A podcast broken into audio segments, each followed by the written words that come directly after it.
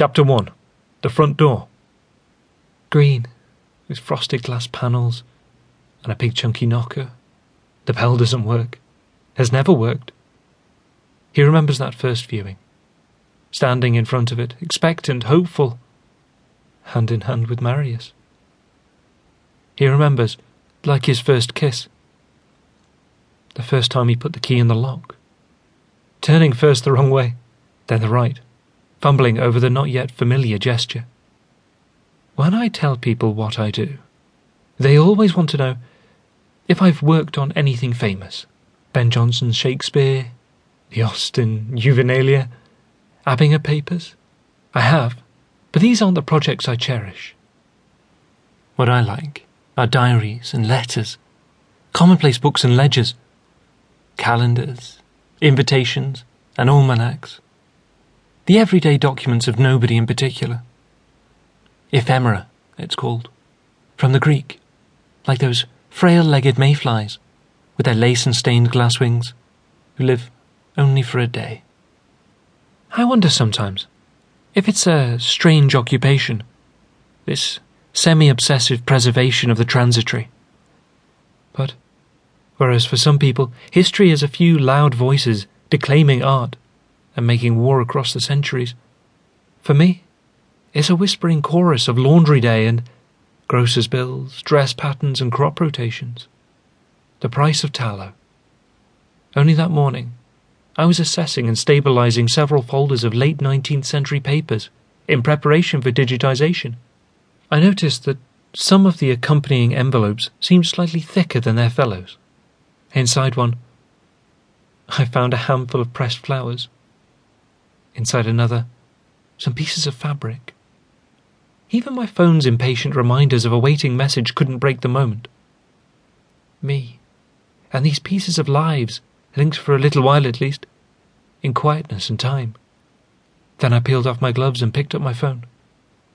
I hadn't seen the sky darken or heard the rain begin to fall, but all of a sudden, it was coming down hard. Just streams of grey water on the windows, blurring the view like tears. The message read, Sure you know this, sweetie, but there's a flood warning for your area. Lol. Love, Mum. X. 2. Nearly three years on, and Marius's mother still kept in touch. Still remembered my birthday and still gave every indication of loving me. Unlike her son. She had no idea how much it hurt. Sometimes I tried to blame her. If she had raised him with a little more guilt, a little more shame, a greater sense of social and personal obligation, he might never have left me. What we'd had was good. It would have lasted a lifetime. The lol wasn't personal. She'd picked it up as a thing commonly said on social media, and we hadn't quite realised the magnitude of the problem until Uncle Teddy, dead, lol. And by then it was too late to do anything. I wanted to ignore her, but she would just worry. So I sent back, fine, lol. Which is probably likely to be true.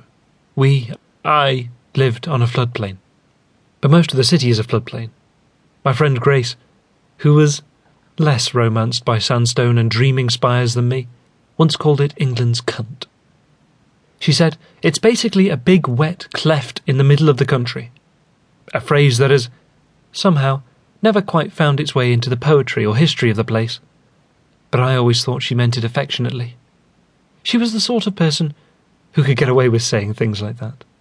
The house has flooded twice, once in 1947 and once in 2007, but not since we moved in. We'd known it was a flood risk when we bought the place, but I'd wanted it, and Marius had apparently been willing to indulge me. Since the early days of our relationship, we'd found ways to live together in cramped student rooms, awkwardly in shared houses with friends, in a flat we rented. But this was the first, the only property we'd ever owned. You don't really fall in love with a house. You fall in love with the life you could have in it.